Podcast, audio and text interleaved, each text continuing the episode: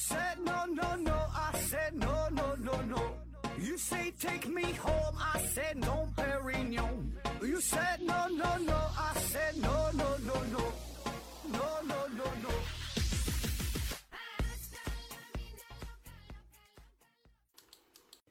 拼命探索，不计后果。欢迎您收听《思考盒子》，本节目由喜马拉雅平台独家播出。呃，今天呢，咱们还是回答听友的问题啊。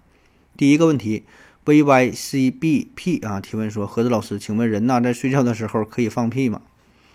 啊，这个你可以自己试验一下啊，旁边拿一个录音的设备哈，睡觉的时候看看有没有声儿啊。嗯，按理说当然是可以放屁的啊，而且呢，我有过这个经历啊，有一次就因为我放屁的声太大了，把自己都给震醒了啊。这个这说放屁这有点不太好，这咱说文明点啊，说叫排气啊。呃，排气啊，这个可以分为两种，一个呢是生理性的，一个是病理性的。那正常情况下，你睡着了之后，肠道呢也在蠕动，对吧？你睡着了，肠子没睡着，因为肠道内呢也会存在大量的细菌与这个食物相互作用，呃，然后呢就会产生大量的气体。所以呢，你熟睡的时候，你这个肠道蠕动，自然呢也会将气体呢排出体外啊。只是很多时候你并不知道啊，没有这么响，也没这么臭啊，没影响你的睡眠。那还有一种呢，就是病理性的。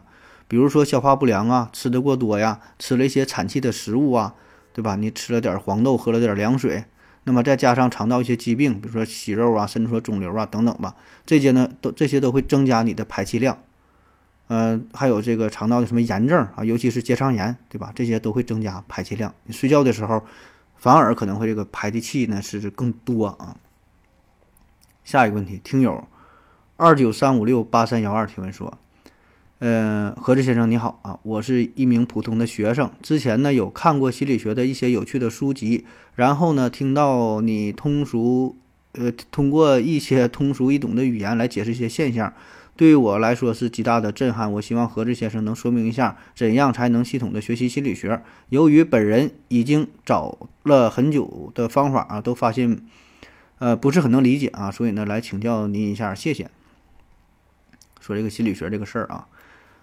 嗯嗯，这个看来你这不是专业学这个的是吧？就想自己学一下。那咱们平时在网上看到的心理学，包括说你听我节目当中讲到的所谓的心理学啊，这些东西，呃，与真正的心理学这门学科还是有着不小的区别啊。就是网上，嗯，你看到的、听到这些东西，确实也算心理学啊。但是呢，这些只是心理学其中一部分。很小的一部分，就是你觉得这些啊看起来很好玩，听来很有趣儿，啊，还有包括一些什么心理学现象啊，呃，感觉能够洞察人性的本质啊，挺有意思的。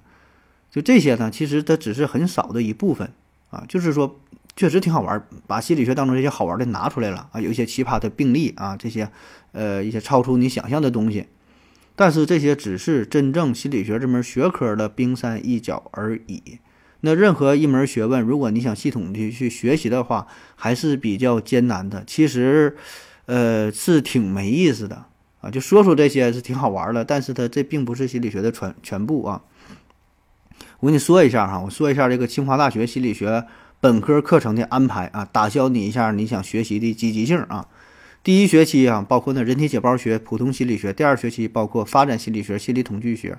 统计学第三学期心理测量学实验心理学第四学期心理学研究方法管理学原理认知心理学啊第六学期心理史学呃学习心理学教育心理学临床心理学人力资源管理啊第七学期组织行为学社会心理学心理咨询学第七学期营销管理市场调查和预测社会科学呃统计软件应用公共关系心理学心理测评软件的编制。工作分析实务、广告与消费心理学。你看啊，这是清华大学的本科的课程啊，分了七个学期，哎，每个学期学习这么多东西啊，所以呢，听了之后是不是你就不打算学了啊？当然，对于我们我们就是外行啊，外行不是说拿这当专业的，就是你的业余爱好的话，咱也不必呃说的学习这么多学科，对吧？挑几个重点，觉得好玩的、有趣的，哎，可以呢稍微深入的学习一下啊。当然，学习这个事儿吧，我觉得最重要的一点还是明确一下你这个学习的目的是啥，对吧？你想学这，通过这个学，你想干啥？呃，如果说单纯是呃觉得猎奇，感觉好玩，对吧？这个你看你怎么学，这就挑点好玩、轻松的书看一看。还是说你想以此作为自己的专业，甚至说想以此为生，对吧？就作作为什么心理咨询啥，作为自己的工作啊？或者是说你自己的亲戚呐、朋友啊，呃，遇到过类似的问题，呃，有一些心理心理学上的这个需求，对吧？想想想通过学习啊，解决解决这些问题呢？就是说你不同的目的，那么你学习的这个方式也完全不同，对吧？这个学到多深呢，对吧？保证是不一样啊。那如果说你只是想当做这个茶余饭后的谈资，呃，我感觉就你说应该属于这种，就觉得挺好玩、挺有意思的。那么呢，我建议你就看一些这个通俗一点的、大众一点的读物，也就 OK 了，也不用整的特别深啊。当然，如果你有更专业的、更高的追求，嗯，那你可以在网上找这些，就是有一些视视频的培训，网上有很多这些资料啊，对吧？你可以看着先跟着呃学一学啊。但是我估计啊，学一阵你就不爱学了啊，因为这个东西你学深了之后，就发现跟你想象的完全不一样，根本也没有想象中的那么有意思，那么好玩。下一个问题啊，啤酒加咖啡提问说：我们上学的时候学过一篇古文啊，叫“天将降大任于斯人也”。现在的教材呢改成了“天将降大任于是人也”哈，是不是的“是”啊，原来是“斯”啊。说难道古人写的文章后人还能改吗？说这个“是”和“斯”和“是”啊，嗯，你说这个事儿我还真没听说过啊。然后我就上网搜索了一下，就是“天将降大任于斯人也”。然后我输入的是，我输入一下“天将降大任于是人也”。百度的提示呢显示的是，呃，已显示“天将降大任于斯人也”的搜索结果，然后仍然搜索“天将降大任于是人也”，就说明你这个搜索输入这个字不对嘛，就这么一个提示啊。当然，这个网上查到的东西也不一定准啊，因为你说的是教材嘛，这个我还真是，呃，没太注意，我也不知道这教材当中怎么写的哈。反正我上学那阵儿。学的也是“天将降大任于斯人也”，什么劳其心志啊，什么什么空乏其身，行拂乱其所为啥的，就记不住了啊。那到底是诗还是是是是诗还是还是是啊？这这个字儿吧，这平翘舌整的。那我们看一下它最早的出处，这句话呢是出自于《孟子·告子夏》啊。这文章当中呢写的确实确实是世人也啊，就是世人写。但是呢，我们上学的时候呢，确实还真就是诗人也，啊，当然不管是世人还是诗人啊，整体的意思不变，没有基本没什么差别，对吧？就都是这个的意思，对吧？就是指的这个人嘛，对吧？天将降大任到这个人的身上啊，苦其心志，劳其筋骨，饿饿其体肤，空乏其身，行拂乱其所为，所以东西野性，争一所不能，对吧？就是是和诗在古文当中呢，也经常是混着用啊，可能跟每个人这个不同的作者的习惯不一样。比如说，咱有一句话叫“是可忍，孰不可忍”，这个“是”是什么意思呢？就这个嘛，啊，如果这个都可以忍了，那还有什么事儿不能忍呢？对吧？是这个意思啊。还有一句话叫“逝者如斯夫，不舍昼夜”，哎，用的呢就是就是诗啊，“逝者如斯夫”就像这样啊。哎，那问题就来了，既然原文。他原文写的是是哈，那怎么后来又改成了诗呢？这个咋回事呢？其实这背后的原因呢，可能跟一位伟人有关啊。他有一本书叫做《论共产党员的修养》。那么在这本书当中呢，他写的是“故天将降大任于斯人也”，那写的是是是是诗啊。然后呢，这本书影响力又很大啊，所以呢，此后很多人都引用这句话，都是来自于这本书当中啊，所以就一直这么用了下来。后来呢，又又改回来，改成了是啊。那么咱再引申点哈，聊一聊，就说这个古人这个字儿啊，能不能改啊？要说古人这个字儿吧，还真的有，就是就是就是改了啊。原来一种写法，后来还改另外一种写法。呃，比如说，我记得我上学时候呢，咱那时候学这个历史课嘛，叫“师母戊鼎”，对吧？“师母戊鼎”这很有名了。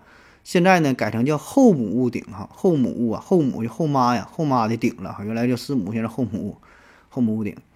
这个后母戊鼎啊，这个得说落字难受啊。上学时候都学师母嘛，呃，这改老多了。你说这事儿，上学时候还是九大行星呢，现在这冥王星还被开除了啊，这都不一样。课本也是与时俱进，都在改啊。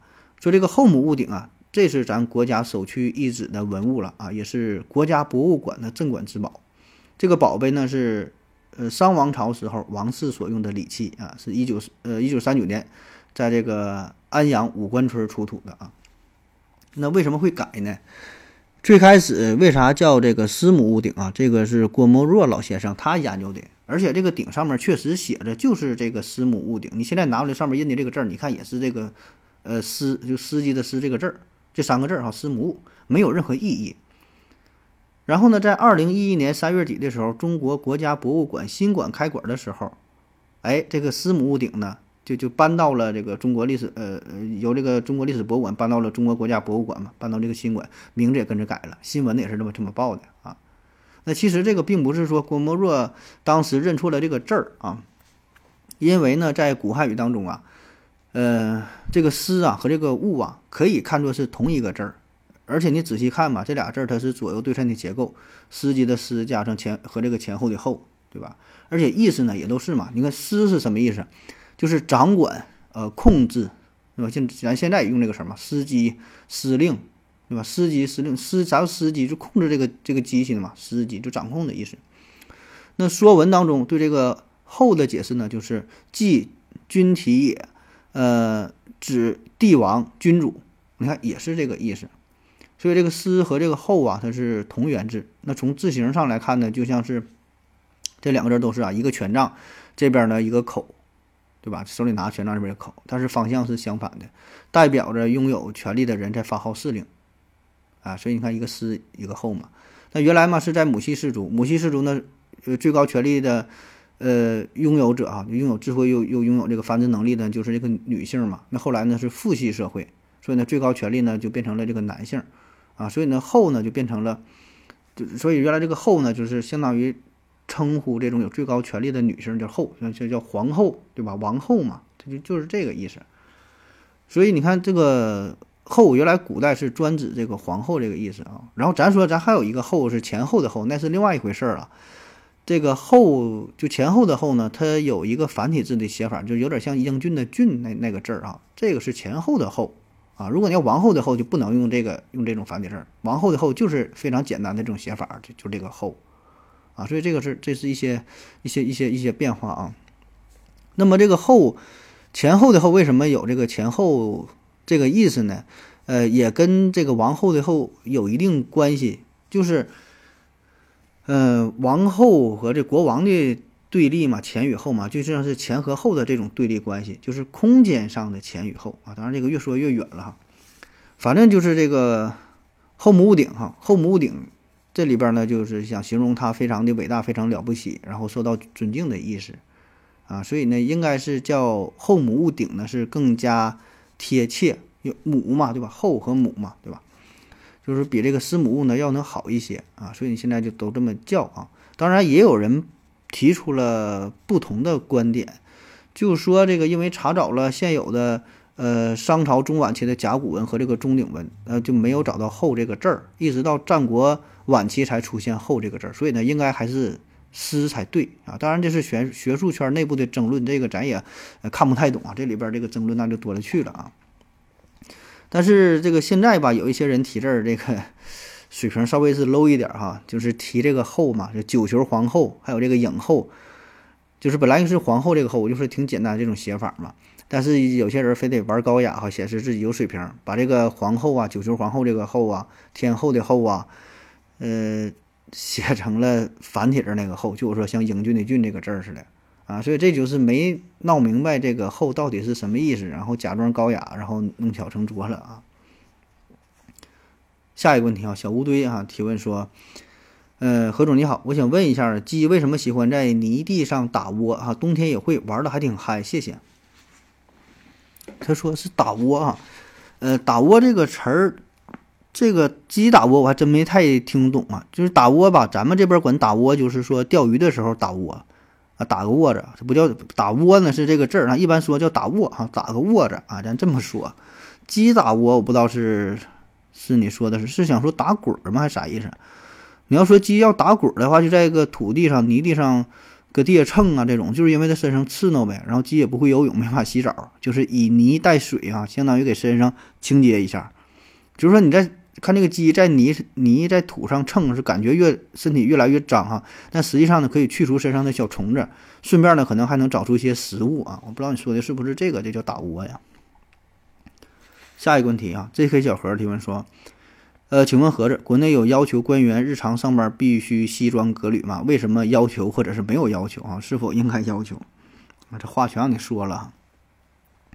说这个官员上班啊，西装革履这个事儿，呃，官员这词儿我感觉用的不太好啊。你一说官员吧，这官员就挺复杂。你你要说古代有这个朝廷的大臣呐、宰相啊，一品、二品、三品呐，这叫官员。你现代社会啥叫官员呢？咱就是就给人感觉，咱说公务员吧，咱就不跟你较这个真儿了。咱说公务员吧，是否要西装革履？呃，我觉得，呃，就是正式的着装还是。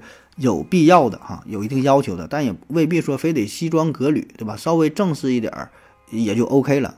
当然，这个得看你具体是什么机构，从事的是什么行业，因为毕竟吧，你你说所谓的官员、所谓的公务员，是吧？这这些岗位，你代表的就不是一个个人的形象，而是一个集体的形象，甚至是呃国家的形象，对吧？你公安的、检察院的、法院的，特别是有一些窗口单位，对吧？你得展现一个政府、一个国家的形象啊，那你必然就会有。统一的着装上的要求啊，你不可能穿个穿个这个背心、裤衩、拖鞋，女同事整个小吊带儿、整个小短裙儿你就去了，对吧？虽然很好看，但是它不那回事儿，然后，这就不合适了啊。当然，有一些岗位如果不是窗口行业，不不这种对外的一些内务部门，对吧？也不至于说非得西装革履，穿着板板板的这种，对吧？只要你别穿的太暴露了、太花哨了，对吧？你你你这个你穿一个深色的裤子。然后呢，深色的皮鞋配一个一个衬衫，用扎不扎领带的，这也无所谓，对吧？我感觉只要过得去，看起来比较得体，也就 OK 了啊。当然，如果你太过分了，穿个大凉鞋，配个红色的袜子，下边穿个沙滩裤，上边呢穿一个深 V 的露背装，贴个板寸，戴个大金链，这是男的还是女的啊？反正说你这么穿的，保证就不合适，对吧？所以呢，这着装这个事儿，我觉得还是。呃，有一定要求，对吧？特别是咱们这个现代社会形成之后，你有了文明的出现，就会有一些约定俗成的东西啊。当然，如果你非刨根问底儿说这种东西有没有必要，那你这个也无所谓有没有必要，有没有什么意义啥的，对吧？你光屁股上班，他该工作也能工作啊。但是人嘛，对吧？有了社会，有了文明，那就得有一些道德上的约束和规范。下一个问题啊这 k 小何啊。嗯，说，请问盒子啊，每天呃，每个人都会有看破红尘的那一天吗？为什么？那每个人是否都会有看破红尘那一天啊？我觉得这个未必吧。我倒觉得，绝大多数人他都没能看破红尘，哪怕是活到一百岁，最后就死了那一天也没能看破红尘，对吧？看破红尘的毕竟还是少数啊。嗯，咱首先得定义哈，啥叫看破红尘呢？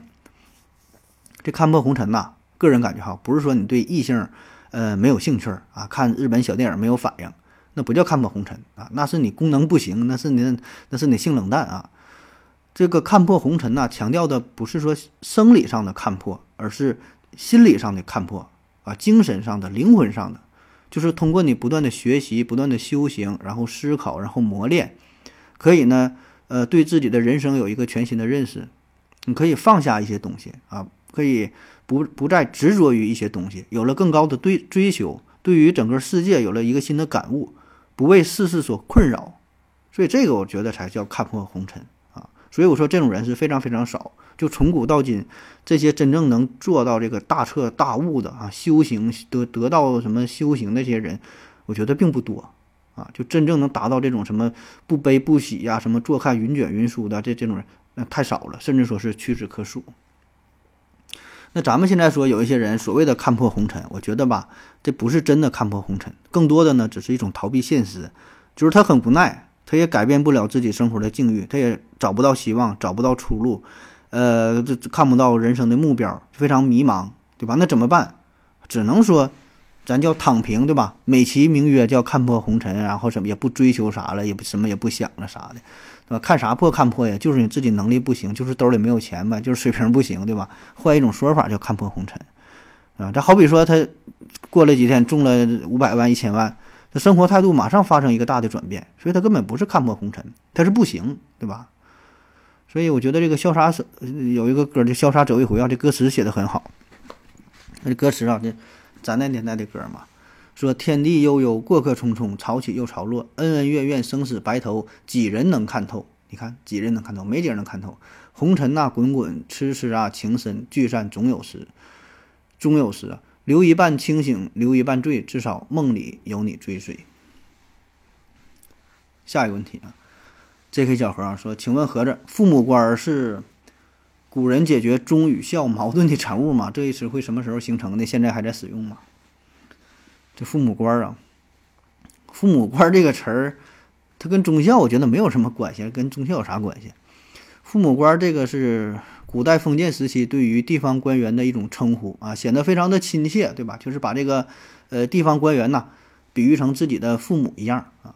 当然，这里边呢会透露着这种浓浓的官本位的思想和一种旧社会这种这种等级的观念，所以呢，现在就不使用了啊。现在如果使用的话，那一定是使用不当，因为现在咱是人民当家作主，人民是社会的主人，所以哪来的父母官啊，对吧？这都是为咱们服务的。啊，当然有一些媒体他不懂这些事儿，对吧？他就是瞎逼用，他水平也不行啊。嗯，那你说这父母官的起源哈，这个起源也由来已久了。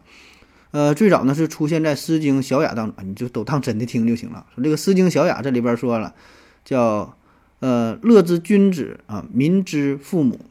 《尚书》里边说呢，天子作民之父母，以为天下王。就原来啊，说这个父母官呢，都是说这个皇上、天子的。那么慢慢的呢，这一称呼呢就成，就从这个称呼天子，呃，慢慢的逐渐的就到了这个称呼地方的官员也也这么叫，因为古代封建社会嘛，对于这个家庭伦理是非常的讲究啊，叫什么父义母慈，兄友弟恭子孝，啊，孔子就是孔子说这叫君君臣臣父父子子，对吧？就是有这种尊卑的关系，所以你看呢，在这个家庭当中，父母是子女的主宰。那一方面呢，父母得疼爱自己的子女，对吧？因为这个父母，就是你既要约束自你自己的子女，你也要保护自己的子女，它有双重的双重的属性。所以你看，对于官员来说呢，他也是这样啊。如果一个地方官，他要咱说挺好，就这种好好官，对吧？一方面呢，你得保护自己的这个子民，对吧？就是就是爱护自己的百姓，叫爱民如子。另一方面呢，如果这个百姓受到了迫害，有一些非法的伤害，哎，你得叫为民做主，所以这就很符合父母的形象。这种关系，官员和这个和这个百姓哈，就有点像这个父母和这个子女的关系一样。所以呢，在一些这个呃州啊、县呐这些地方、村啊，对吧？就管这个官员叫叫父母官嘛。下一个问题，山里的贝壳啊提问说：何子你好，我有这么个困惑，说听这个喜马拉雅有三年了。收听时长呢接近两千个小时啊，这个大哥挺厉害啊，相当于读了五百本书啊。喜欢人文、历史、科技、教育，呃这方面的主播，但是感觉啥也没记住哈，就说自己的水平也没怎么提升。有一次呢和朋友吃饭，他呢带着他的女朋友，刚开始啊气氛就比较尴尬，然后聊到他的女朋友是黑龙江牡丹江人，呃我（括弧我和朋友都是山东人哈）（括弧完了），他说突然想到了老刘啊，有一期节目聊到了牡丹江的由来。就想借这个话题呢，打开一下尴尬的气氛，但是怎么也记不起来老刘当时聊的是啥了，只记得牡丹江跟牡丹没有关系啊。我想问一下盒子，这个问题出在哪儿哈？是因为听的原因吗？如果我去读五百本书啊，是不是呃还是这种情况？这就是今天咱们这个题目这个问题啊。说听了老刘这个节目之后哈，很多内容都记不住了。当然也不只是老刘的节目，你听谁的节目，最后你也记不住啥啊。当然，呃，有有人的节目可能比较好，那例外啊。嗯，听了你这个问题之后，我感觉你是不是对你朋友的这个女朋友挺感兴趣啊？是这么在意她的感受呢？那直接回答你的问题啊。你这个问题呢，涉及到两个方面哈。第一呢，就是听的东西是否更不容易记住；第二呢，就是看的东西可能也记不住。那么我们。我们是否还要去读书，对吧？读的书都记不住，咱为啥要去读书啊？这两个事儿啊，一个一个说。先说第一个，说这个听的东西是否更不容易记住啊？那么比起看呢，我觉得听音频的形式，呃，更容易走神儿。就是你看书的时候，基本不会干其他的事儿，顶多可能会吃点东西、喝点水啊。有人也喜欢听音乐，但是你一边听一边看，保证主要的注意力还是放在看上，对吧？听呢也是一些轻音乐，有一些时候不会有这个歌词的，非常轻的，主要还是看，对吧？就起码我感觉你百分之八十啊，你应该是放在这个书本上。但是你听东西的时候，那感觉完全不一样。你啥时候听啊？对吧？一般都是啊，开车、跑步啊、运动锻炼身体。有的时候玩游戏，对吧？玩游戏把游戏声关了，这边听听着咱们这个思考盒子节目，估计很多人都这样。再不呢，你就做家务的时候、做饭的时候、炒菜的时候、收拾屋子的时候、拉屎的时候，然后中间可能随时吃点东西、接个电话被打断了，或者是睡觉之前都快困了。你想想，在这些情况下，你听东西，首先你听的就不全，然后呢，绝大部分的精力根本也没放在听这上面，所以呢，最后你获取的信息是非常有限的，非常。零散的也不成体系的，东一东一句西一句，这样就很难记住，对吧？就像你捡了一大堆树叶，而不是一个树。如果一个树有个有这个主干，你再往上粘这个树叶，这就比较容易。你整了一大堆零散的树叶，最后怎么拼，它也它也拼不成一个一个完整的形象。而且呢，看书还有一个好处啊，你看书的话，你可以随时可以翻看，就是之前的内容。比如说你哎听看到了这句话，想起突然那个事，呃，突然想起前边那个事儿。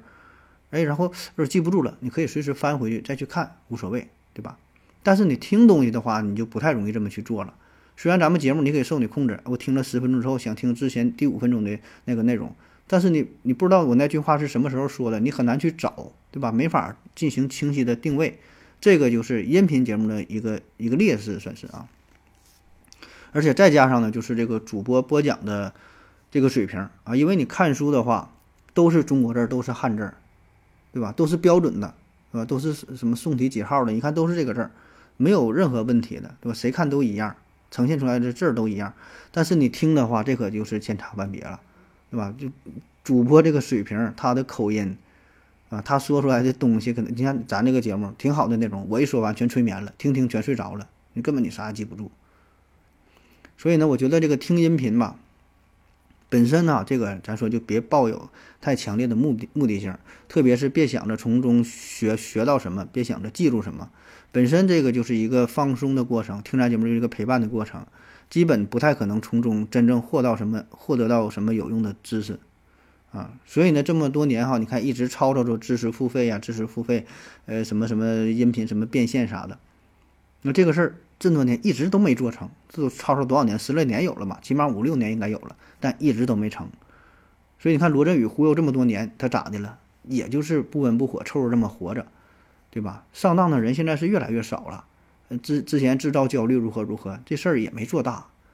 你看现在他这个跨年演讲会也是一年不如一年啊。当然这里边会有一些疫情的影响，但我觉得这个不是根根本原因啊，就是最重要的这个本质上的。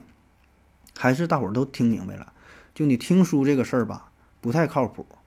就是虽然能听，你也就听个热闹，觉得有意思，啊，就是终究那个知识还是别人的啊。他说怎么跟你书什么掰碎了、整碎了，完了说说完讲给你听啊，说你个小书童啊，你全都是扯犊子，对吧？这他学会那是他的东西，那不永远不是你的东西。所以这玩意儿不是说你听他一期节目，听了他的这个内容。你瞬间呢就能把那个知识就转化成自己的，这不太可能啊，哪有这么简单的？否则咱也不用上这么多年学了，对吧？一人发两本磁带回家去听去，全考上大学了，还费这劲干啥？那咱再说第二方面的问题啊，就是说这个看的事儿啊，就看的东西也可能记不住啊。你想想，就这么多年啊，嗯，你读的书，到了最后你还能记住啥？我估计你是啥也记不住，对吧？所以我们绝大多数人都说，这个人生自己知识的巅峰应该是在高三毕业的前夕啊，就高考之前，那个时候真是上知天体运行原理啊，下知有机无机反应啊，前有双曲线什么什么椭圆曲线啊，后有什么杂交遗传呐，还能整几句英文，还能背个《滕王阁序》啊，真感觉自己是个是个这个通才哈，就文理文理通吃哈，达芬奇在世一般，感觉会的很多。然后呢，在高考过后。很快就把这些知识全都还给了高中老师。现在你说上上这个菜市场买菜呀，恨不得这二十七加十九都得拿个手机掏出这个计算器算一下，我算都算不下来。我想啊，这个并不是个例啊，我们绝大多数人呢也都是这样啊，谁也不用笑话谁。哎，那么问题就来了哈，那我们学习的目的到底是啥呢？说真的说，只是为了考一个好大学嘛，对吧？这个就显得有点尴尬了啊。那我曾经看过一个答案，说你既然就从小到大吃了这么多的粮食啊，最后呢都变成了屎啊，很少一部分变成了你这个身体的肌肉啊，怎么怎么这这个这个被你摄取了，那你为啥还要吃饭呢？那吃饭的意义又是啥呢？对吧？所以呢，这个知识吧，这就是这样，不是说的你获取了之后都能都能够呃被你留存下来，很多时候可能也也就没了啊。所以我觉得这个问题吧，就是首先哈，咱说一方面吧，呃，人生知识的巅峰未必真的就是你高三那一年，因为这个知识啊，它包括的范围非常广。呃，绝不仅仅是指的书面上的那些知识，课本课本上老师教的那个知识，对吧？你上入上大学之后，步入社会之后，你都在不断的摄取知识，学习更多的技能。只是很多时候我们并没有把后来学习的那些东西也当成知识。啊，其实我觉得你初中啊、高中学的那个东西，可能，呃，咱说也就算一个常识而已，啊，甚至说算不上什么知识。对吧？你真正步入社会，你才懂需要学的东西太多，所以你回想起来，高中学的那点破玩意儿真的不算啥啊。再有就是吧，这个知识呢不等同于知识点啊，这是两个事儿啊。就像你说的这个牡丹关于牡丹江的问题啊，牡丹江问题，那么牡丹江这就是关于这个事儿，这就是一个具体的知识点，就是这个知识点你记不住很正常。有一个段子嘛，说这个爱因斯坦啊，他居然不知道声音的速度，他记不住。然后人就说你真真假，你真记不住啊？爱因斯坦说不知道，我记不住，记那玩意儿干啥？那玩意儿书上一查都能查着，是吧？我记点有用的好不好？啊，虽说是个段子，但是也反映一定的道理，就是说比起记住那些具体的知识点，啊你学习一种思维，学习一种能够提升自我能力的这个这个手段啊，学习这种方式方法，这个是更重要的，而不是说具体的一个一个知识点。这个点你不好记，因为也太多了，太零碎了。所以呢，要学会一种技能，啊，一种能力，啊，这个能力是多方面的。比如说，这个社交技能也是其中的一个技能，对吧？就好比说，你遇到了这个陌生人，他说他家是什么什么牡丹江的，对吧？那然后你非常懊恼，想不起来老刘的这期节目具体讲的是啥。但是我觉得也无所谓，对吧？你忘记了这个知识点，但是你有这个社交的技能，你有这个泡妞的技能，那你就可以非常坦然的、非常真诚的说，哎，哎，你说你家牡丹江的，哎，那我之前。听过一期节目啊，哎，老刘讲的，就回到二零四九的节目挺有意思啊，你可以听一听。哎，他聊过说过牡丹江这个事儿，哎，我还之前一直以为呀，这个牡丹江上边的这全都是牡丹的啊。那么那主播讲，他说不是这回事儿。哎，那你知道你们家这个牡丹江来源是啥不？为啥叫牡丹江啊？你看这个话题不就打开了吗？那如果他真的能知道这个答案的话，那就更好，让他打开话匣子，让他去说，你们就可以聊下去啊。当然，如果他不知道牡丹江这个来源是啥，可能。你就显得更尴尬了，对吧？你你提个话头，完他完他不知道，那其实也无所谓啊。你可以顺着话再往下聊。他说他也不知道，他说，哎呀，那我也忘了。哎，咱真的，咱回去吧，那个回回去听听那个二零四九，你也听一听这个这个话题，那挺有意思啊。他这个节目可好了。然后你再聊聊他这个节目的事儿，你就把之前这个话题终止了，别继续往下聊了，找另外一个他感兴趣的东西，大伙儿都能接上话的这个共同话题往下唠，这个不就 OK 了吗？而不是纠结于这某一个知识点。就是说，你总会有记不住的、不知道的知识点，对吧？今天你的朋友带了一个牡丹江的女朋友回来，明天再换一个松花江的呢，后天换一个雅鲁江的呢，对吧？再后天换了一个雅鲁藏布江的呢，对吧？你这个不一定每个地方你全都知道啊，不一定每个地方的所有故事你都能记住啊，对吧？你很多你没听过，听过你也记不住，对吧？记住你也说不出来，所以呢，你学的是一种社交技能。啊，你不必纠结于这一个点啊，而是站在一个更高的层次上，叫以不变应万变啊。当然，我举的这个只是就是其中的这么一个例子，这么一个一个小事儿哈。其他还有很多方面，我觉得都应该去学习，对吧？所以你到了一定档次之后，你就不会再呃纠结在意说这某一个地方说怎么去记呀，我听了是不是白听啊，对吧？我学，我觉得学习这玩意儿也是一种学习吧，这是就是。叫啥了？比科学故事更重要的是科学精神，对吧？你你一精神了，这故事呢就不重要了。好了，感谢您各位的收听，谢谢大家，再见。感谢您的聆听。如果您也想提问的话，请在喜马拉雅平台搜索“西西弗斯 FM”，在最新一期的节目下方留言即可。欢迎您的参与，我在这里等你哦。